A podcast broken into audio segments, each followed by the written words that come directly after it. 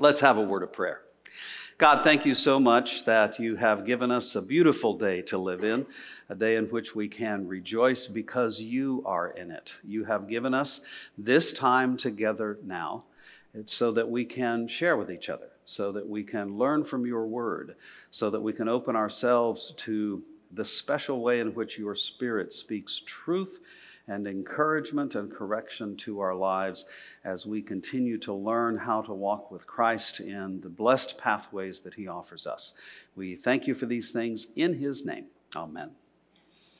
Okay, friends, today we come. Uh oh, this is going to be fascinating. Oh, look at this. Sorry, this is candy corn. I have to be. Uh, That's all I'm going to think of for the next 45 minutes is that I have candy corn. Small blessings. Oh, that's so exciting. This is one of the best candies in the world right here. Do you realize that? Yes, it's mostly wax. I understand that. Don't go there with me, but such is life. Okay, Genesis chapter 22. This story is a story you've heard. It's like one of the most familiar passages of the Old Testament, probably to you. And because you and I have heard it so many times and thought about it and talked about it, we think we know everything it says. And we might.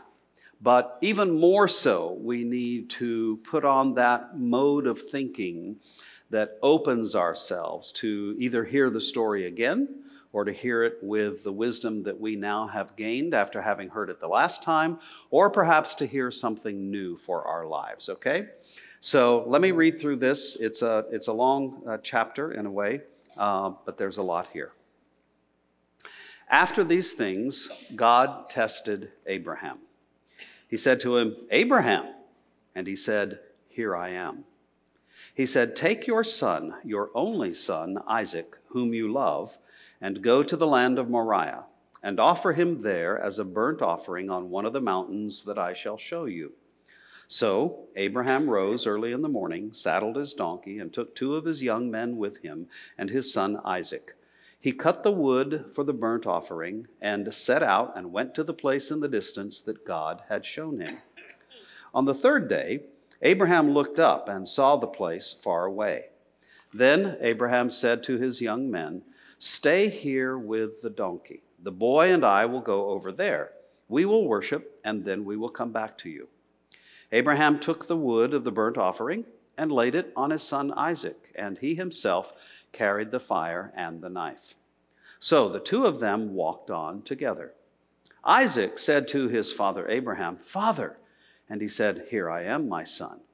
He said, The fire and the wood are here, but where is the lamb for a burnt offering? Abraham said, God himself will provide the lamb for a burnt offering, my son. So the two of them walked on together. When they came to the place that God had shown him, Abraham built an altar there and laid the wood in order. He bound his son Isaac and laid him on the altar on top of the wood. Then Abraham reached out his hand and took the knife to kill his son. But the angel of the Lord called to him from heaven and said, Abraham, Abraham. And he said, Here I am. He said, Do not lay your hand on the boy or do anything to him, for now I know that you fear God, since you have not withheld your son, your only son, from me. And Abraham looked up and saw a ram caught in a thicket by its horns. Abraham went and took the ram and offered it up as a burnt offering instead of his son. So Abraham called that place, The Lord will provide. As it is said to this day, On the mount of the Lord it shall be provided. The angel of the Lord called to Abraham a second time from heaven and said, By myself I have sworn, says the Lord, because you have done this and have not withheld your son, your only son, I will indeed bless you, and I will make your offspring as numerous as the stars of heaven and as the sand that is on the seashore and your offspring shall possess the gate of their enemies. And by your offspring shall all the nations of the earth gain blessing for themselves, because you have obeyed my voice. So Abraham returned to his young men, and they arose and went together to Beersheba, and Abraham lived at Beersheba. Now, after these things, it was told Abraham, Milcah also has borne children to your brother Nahor. Uz, the firstborn, Buz, his brother, Kemuel, the father of Aram, Chesed, Hazo, Pildash, Jidlaph, and Bethuel. Bethuel became the father of Rebekah. These eight Milcah bore to Nahor, Abraham's brother.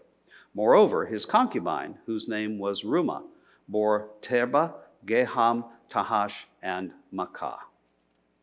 Thus endeth the reading of the word. Any of you go to churches where that was said after the scripture was read? That was said in my home church. I remember that. Thus endeth the reading of the word. Okay, a very quick sort of parenthetical statement. The last few verses of this chapter that give some genealogy about people who were born to uh, Abraham's family uh, with names that we have no idea how to pronounce. Uh, it is important all through Genesis that the story of Abraham, in a sense, our story, is located in time and space and in history. These are real people in a real place in real time. There is not a complete genealogy. We don't have a list of everybody who was born and when they were born and what all went on. We have enough to tell us, though, this is who we are, this is what's going on. And so we're going to move on from that topic, but I simply mention that because other places we will find long lists of the names. And it's important to know who you are and where you are in space and time and history. That's part of what the genealogies are about. Of course, the big story of chapter 22 is the story of Abraham and Isaac and what some people call the sacrifice of Isaac. Even though Isaac was not ultimately sacrificed, that's the direction of the story. In a way, what we need to do today is talk about the deep theological, existential issues and questions that this story raises. There are big questions about God, big questions about how God deals with us, big questions about what we do with this uh, loving but also mysterious, also calling God who talks to us, okay? So um, I'm going to invite your participation quite a lot. And that means I'm warning Terry and whoever else to grab the microphones and be ready to run around. Where did Terry go? Did she leave already? Oh, she's there. We go. Oh, she. Okay, good. Somebody grab the microphones. Um, so let's talk about this question. The big story of Abraham is Abraham, I'm going to make a big family out of you through your son. And we have waited and waited and waited and gone down this rabbit hole and gone off on that detour. And finally, Isaac is born. And then all of a sudden, God says, kill him. What's that about? What's that about? Does God do that? Does God test us? How many of you would say, let's just do this? I know it's complicated, but I'm going to force you to make a decision yes or no. Does God test us? How many say yes? Okay. How many say no? Okay. Good. You all know your Bible, don't you? After 25 years of teaching, you finally learned something. No. right? It is certainly the case that we are tested in life, are we not? How many of you are going through a test right now? Some kind of situation in your life that's not all that easy to deal with. Right? How many of you have gone through tests in life before? Of course, of course. So, whether it is God who brings those tests to us or not, we at least can say that life is full of testing. And of course, then we need to go on and say that God Himself actually introduced tests in our life. Why would God do that? Why would God do that? Why would God test us? Why would God make us go through suffering and struggle and questioning and, and trying to figure out what in the world God is doing. Raise your hand up. We got Jenna over here, needs the mic. There we go.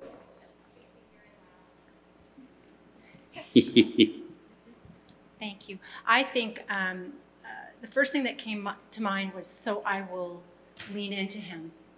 Uh huh. So I will become closer to him in a sense. Mm-hmm. And also for my betterment, my being refined. Mm-hmm. Um, we don't grow, mature through the easy stuff. Mm-hmm. Mm-hmm. And also, that also creates the challenges create compassion in us for others. Mm-hmm. So we can be of service to others because of what we've been through. Mm-hmm. Mm-hmm. Wow, that's four good answers. Yeah, okay. Well, we're done early. Let's go. No. Let's see if I can remember it, right? We are tested, God even tests us so that we have an opportunity to grow. Right? We how many of you would agree that you grow the most through the trials and tribulations of life? right? You learn the most from your mistakes, from the mistakes of others, from the hard things that come. That's actually one of the ways, one of the primary ways that we grow spiritually is when we are we are invited or given the opportunity to using Jenna's words to lean into God. Now, when a test comes in life, what are your options? You mentioned one, to lean into God. What's the opposite of leaning into God? Leaning away from God. How many of you have ever questioned in yourself when something horrible is going on? How many of you have questioned whether or not there is a God, or whether God loves you, or whether God is powerless to do anything about the situation? Right? Just because there is a test in life doesn't automatically mean you're going to move toward God. It might mean that you move away from God but that's a decision you make in the freedom that God gives you to respond to Him or not, right? So the tests that come give us an opportunity to move toward God, and in moving toward God, we grow spiritually. Okay? How many of you feel like you're spiritually mature enough? You don't need any more tests in the world. I, I don't want to grow anymore. right? Right?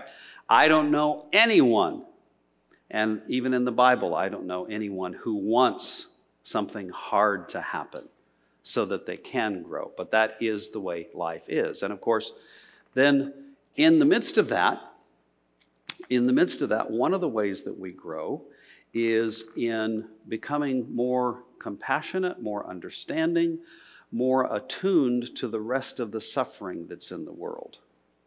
There's an interesting psychological thing that goes on us. When we are hurting a lot and we see hurt somewhere else, it makes us hurt even more. Does that make sense to you? Does that make sense? And, and, and we don't want to hurt, but that hurting then helps us be more open to what's actually going on in someone else's life and actually gives us the opportunity to learn more about what God experiences. Do you think that God can hurt? That God can suffer? Oh, yeah. Oh, yeah. Uh, it's hard to have this conversation as a Christian and, and limit it only to the story of Abraham and Isaac, right? Because when we think about suffering, we think about God on the cross, God's suffering. Fascinating, fascinating. Now let's go back to the question. Let's go back to the question of God testing us. And we've come up with some great things that happen as a result or could happen as a result of God testing us, right? What happens if someone decides not to lean into God, to lean away from God as a result of the tests that come in life? It's sad people can become angry, bitter, depressed, cynical, faithless. That's a real option. It's a real option. So maybe we need to ask God God, why do you test people when it's possible that they're going to move away from you? Any answers to that? Yeah. Microphone. I want to be sure we're, we're recording this for posterity. 8,000 years from now, somebody's going to be flipping through. Isn't it nice I won't be here? I don't plan to be here either. Go ahead. I was going to say, usually when somebody is that angry and pulls away, God waits Aha. uh, until they're ready to come back, and then He calls them back. Yeah. Uh, It's rare when somebody has known the Lord Mm-hmm. and never come back. Mm-hmm. Mm-hmm. I agree. I agree.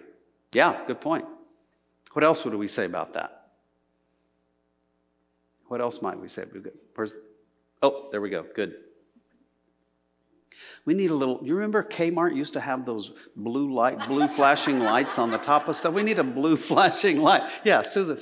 When I've been tested, it makes me look at myself to find out what I'm doing that's against him that he is giving me this test. Uh huh. Uh huh. If it's a disappointment, I look at it as if it is a door closing because he has a better door there for me. Mm-hmm.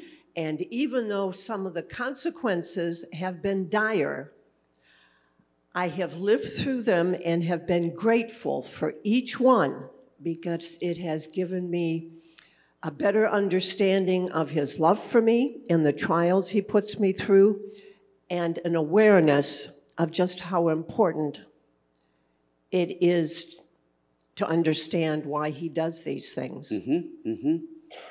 Yeah, yeah, that's great. That there's a lot of deep wisdom uh, in, what you said. Um, sometimes it's not God who is the author of the test. Who else can create testing? Who else can bring pain and suffering into your life? Satan. Chil- oh, who said children? Bless you, my child. Other people can create suffering and pain and heartache in your life. Who else can create suffering and pain and heartache in your life? You. You. And so maybe it doesn't come from God at all, but still it's pain and suffering, right? And what Susan said was when something happens or there's a situation, we'll say, we look to ourselves and say, Have I had any part in this? Right? That's a great question to ask. Sometimes the answer is in no way, shape, or form. Right? Something terrible happens, like Job, okay? Yeah, like Job. Exactly. Exactly. Was there a hand? Yes, yes, Laura. Oh, wait, we got the mic over here, and then we'll take it to Laura. Yes. You asked, um, why would God uh, give us trials uh, if some people would turn away from Him? Mm-hmm. It could be because they become angry and bitter, and and we've known people to have that persona about them. They're, so perhaps, and, and many of us don't like to be around people who are that way. Absolutely. And that could be another example. Uh, maybe God has this plan uh, for us to look at those people and see what the effect is, the, the, their choices that they made, we wouldn't want for ourselves. So it could be a backhanded uh, way of people saying, "No, I don't want to be like that. Let me let me choose this other path." hmm Yeah, that remind. Excellent point.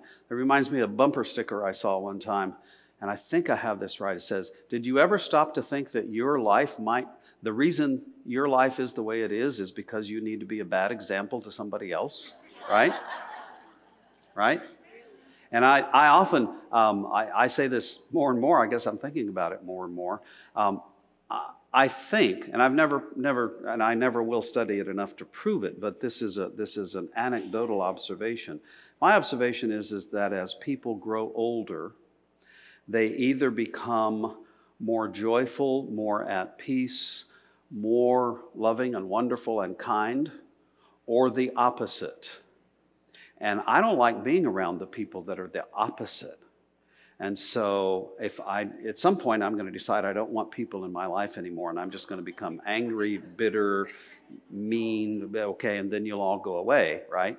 But if I don't decide that, then I want, so that's exactly right. Now, that, we would have to ask another question. So, what about that person who is angry and bitter and has chosen to move away from God? What does God do with that person, right? And I, I always lean back on a loving and merciful God. That if, that if you've been chosen to be the negative example, um, that's partly your decision. God judges that. Um, and, and so I'm not giving up on them either. But, but the pain and suffering gets interiorized. And, and it, it ultimately, you've all heard this your own anger, your own bitterness, your own whatever ultimately only hurts you, right? My counselor's nodding her head. This is good. Yeah. I'm in dangerous territory when I go into psychology because there are professionals here, right? But that's exactly what happens. It just eats you up. Yeah, excellent point. Excellent point. Okay, Laura? Let's be intentional. And I think when some of these tests come up, it's an opportunity to really be intentional of what we feel towards God and not just be kind of lukewarm. Yeah, yeah. God wants us to be intentional to actually take a situation to look at it to say okay now what am i going to do with this? And you you oftentimes you have to step outside of that. That's really i hadn't thought of this but that's kind of what happens in Job isn't it right everything's taken away from Job there's no good reason for it because Job hasn't deserved it so to speak and his three friends sit there and help him unpack all of that and talk about all of that and they end up being the ones who give all the bad answers and Job is the one who finally gives the good answers to all that right? That's partly why we need the Christian community. Have you ever thought about that? We need each other to walk through the things of life because bad stuff is going to happen. Yeah, absolutely. Absolutely. Yes, over here. This discussion kind of makes me um, think about people who believe that God is up there saying, Let's see, I'm going to give you a deformed child, and I'm going to give you cancer. And I mean, I, re- I remember having someone say to one of my mothers who had a child with a problem and said, Well, God never sends you something that you can't handle. Mm-hmm, You know, and I don't see God that way. mm-hmm. I don't see God up there saying, inflicting things like that on the people he loves. Yeah, so where does all that stuff come from then? Yeah, yeah, I, that's what I don't know. Yeah, yeah. So that's a really good, good question to ask that takes us back to the heart of, of, of one of the main theological issues of this story. If God is a loving God, then how could God either actively cause or passively allow bad stuff to happen? Okay? Think about I hadn't thought about this before, but think of the post-traumatic stress induced in young Isaac by the fact that his father takes him and binds him and puts a knife to his neck. Okay? Or think about the pain and suffering with all the children who are born deformed or who die. I, there's lots of pain and suffering in the world that apparently God allows to happen. He certainly hasn't stopped it yet, right? So, how could a loving God do that? Is a question we have to ask. One of the questions that I intend to ask the Lord, and maybe I'll never get to because I've already told him what the question is, and I shouldn't ask the question, but I'll ask the question anyway God, why did you make it so that we grow the most when there's the most pain and suffering? Couldn't you have figured out a different way? I have an answer that I think God might say to me, and that is that there is no other way, because the only way I can understand peace, love, joy, contentment, happiness is if I understand what the opposite of those things is. And the only way I'll understand the opposite is if the opposite comes into my life. And so then I have to say, if that's the way things have to be, then what does God eventually do with all of that? Right? What does God do with that? The answer is in this story. God wins.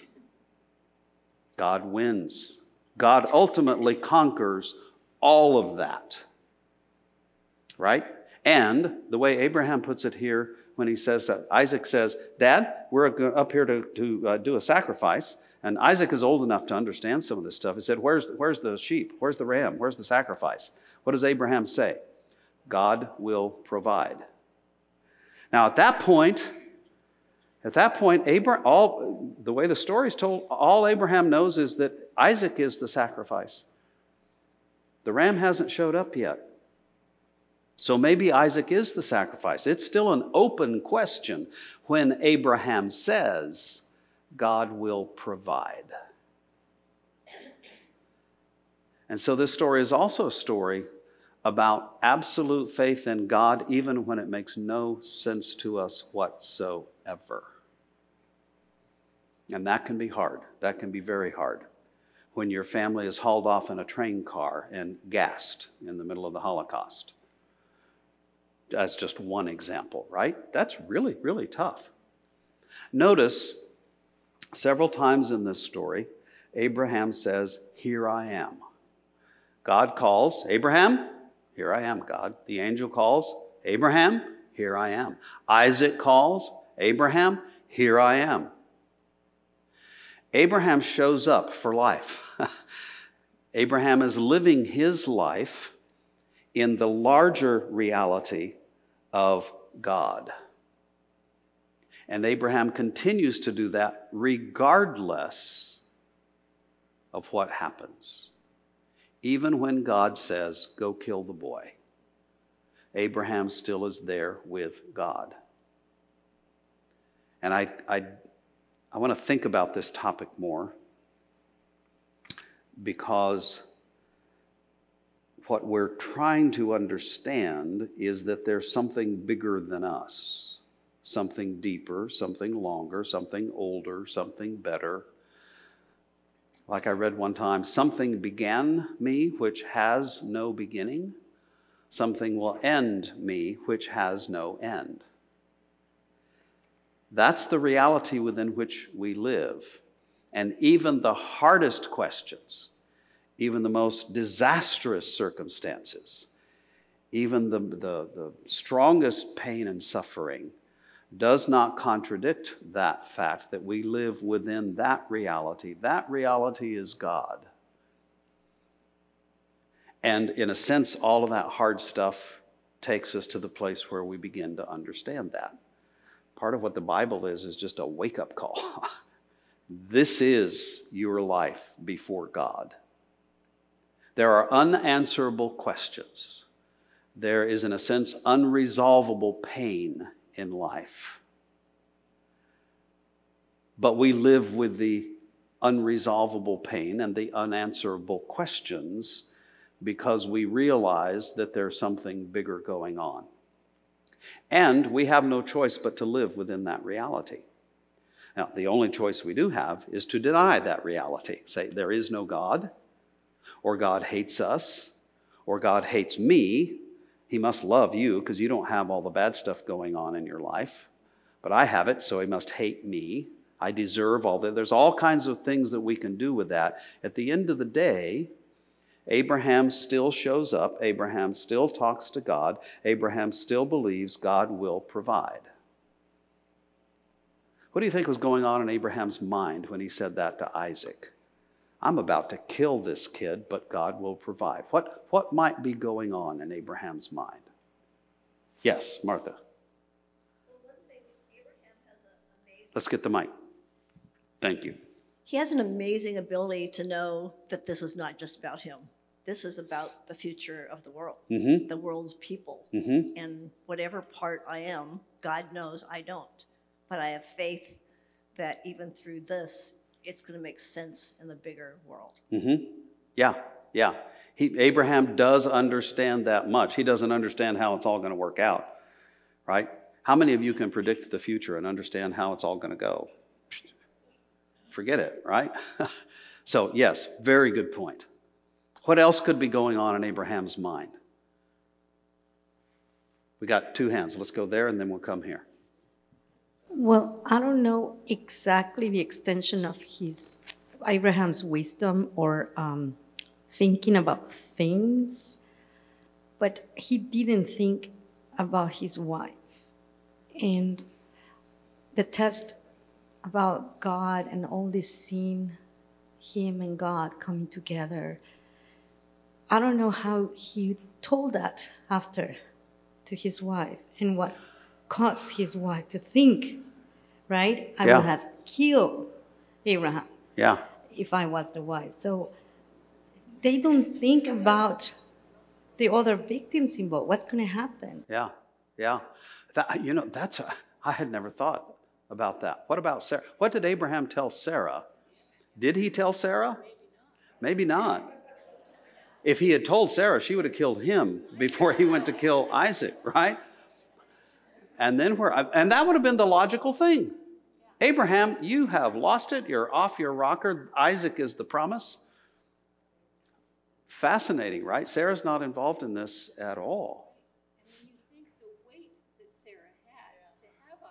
Yes, yeah. Yeah, Sarah had been waiting a long, long time, right? Finally had this kid, you know, a 90 year old mother. wow. You know, he told his the two servants with him that they were going to worship the Lord. Mm-hmm.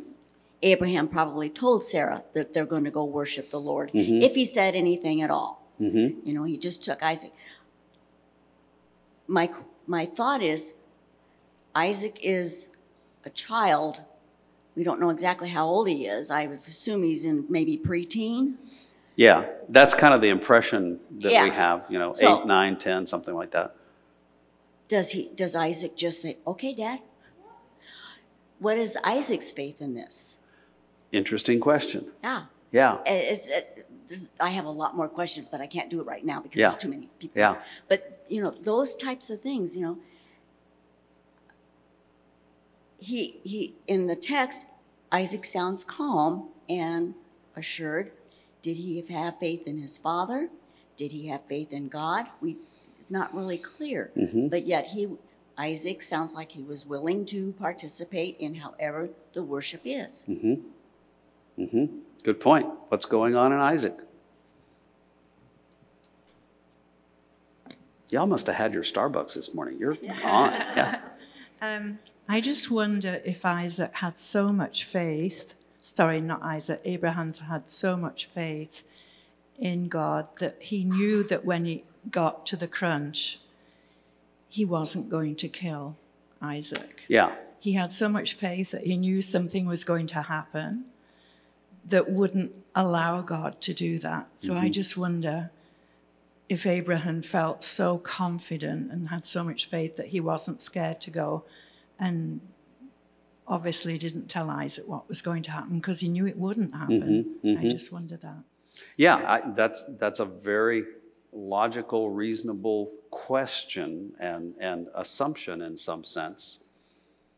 I would say that lots of tests and t- trials happen in life where things end up with Isaac being killed. Right? The bad stuff does happen. Yeah. Someone suggested that maybe Abraham, as he's going to this and says to, to Isaac, God will provide, maybe Abraham thinks, okay, well, I'm supposed to kill this son, and I will kill this son, and then we'll have another baby. I don't know. And clearly he would not talk with Sarah about that, but there are all these questions, of course. I, I, to me, it helps to move into all these questions to get a sense of all the possible things that could be going on in Abraham and in Isaac. But ultimately, we have to come back to what the text tells us. And what the text tells us is that God actually brought a test into Abraham's life, about as big a test as he could possibly think of, right? What, what else could be harder for Abraham than to sacrifice his child and the, to sacrifice the one reason that he so long ago, you know, left his home and, and started wandering around, right? Um, God tests, God does then learn. And here's a question Did God know what Abraham would do? God says, Now I know that you have faith in me. Okay, now I know that you have faith. Faith, this is a commentary on faith as well. Faith is not just saying, I believe something. All right, it starts there. Faith says, I believe something. I like to talk about faith and faithfulness. Faith then is doing something based on what you say you believe. And if you don't do the something, then can we really say that you believe? It's an interesting question. I believe such and such. Really? James says, prove it to me by what you do. Prove it to me by what you do. Abraham proves that to God. Is God is God toying with Abraham? Is, is God doing this for his entertainment? If we believe God is loving, which we do, then obviously the test and the real suffering and anguish, I would think Abraham would have PTSD too after this experience, right? The real suffering, there must be something that comes out of it that is more important and more valuable than the suffering itself. And that's the way I look at it. It is that relationship with God and that understanding of the way the world works. And I still am going to ask God, why does, why does it have to hurt so bad? And why do other people have to suffer so bad? But somehow or other, we end up just saying either the option is to believe in a loving and all powerful God or not. And if you don't, then, then all bets are off as to what you do with it. Faith says, I still believe this, even though there's all this other stuff that goes on. And eventually, in God's way, God wins, God provides. Okay, microphone up here and then back there. We're helping Terry with her New Year's resolution of staying in shape. This is good. Piece of coffee cake. there we go. Uh, think about Paul said that before he was born, God knew what was going to happen. yeah, yeah. Before he was born, Paul said, God knew what was going to happen. Yeah. And look at how he suffered. And, and look at how Paul suffered. Absolutely. Absolutely. Okay, back here to Mary. Mary, you had your did you have your hand up? You were scratching your head. Okay. You know, that's actually a faithful response to this story. Kind of scratch your head and say, What in the world is going on?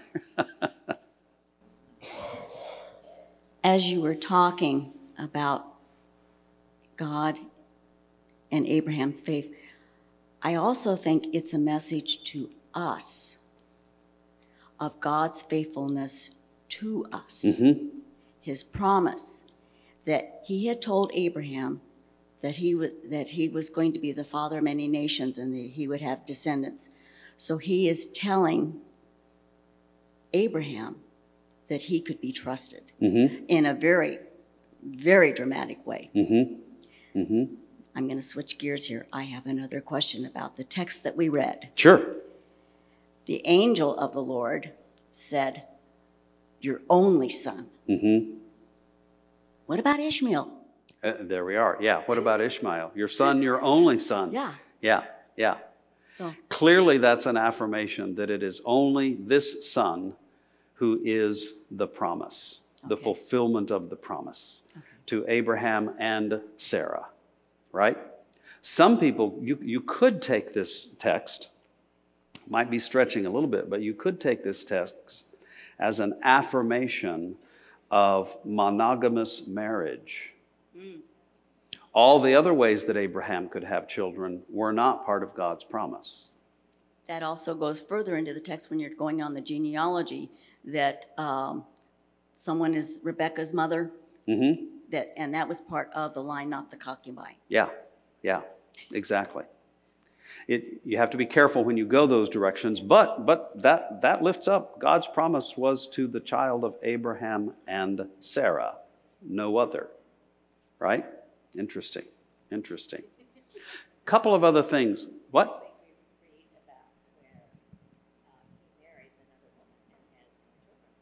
Say that again. Next weekend, uh, I guess it's either 20, may, maybe 24. Uh huh. Uh, after Sarah dies, Mm he marries another woman hmm. Mm and has more children. hmm. Mm hmm. So, uh, but again, it's not by Sarah. Right. And this promise is Sarah and Abraham. Sarah and Abraham. That's right. That's exactly right. Now, all those other kids, at the point that we've made with Ishmael, doesn't mean that God doesn't care about all those other kids, right? This is, this is the way God's going to do it. We don't get to change the way that God's going to do it. Yeah, yeah. I've used a couple of uh, quotations here from other portions of Scripture to help us put this within the context of, uh, of Christian faith in some sense. Uh, Paul, writing to the Corinthians, God is faithful. He will not let you be tempted beyond your strength, but with the temptation will also provide the way of the escape that you may be able to endure it. Someone quoted that earlier in your, in your comment, uh, and, and rightly so. When someone else is going through something terrible, we love to use this phrase here as a way of helping them get through it. And it usually backfires because they can't hear that yet. In the midst of pain and suffering, right? The first thing you say to people is not, oh, you'll get through it. the first thing you say is, I'm sorry, I care, I love you. And then you shut up, right? Because there's a whole lot that's got to that's got to go on. And maybe it's not till the end of a person's life that they come to terms with what happened. And maybe they never come to terms with what happened. That doesn't mean God doesn't love them okay? It does mean, though, what Paul says here is true that the resources of God are available to us to help us withstand whatever it is that we're going through.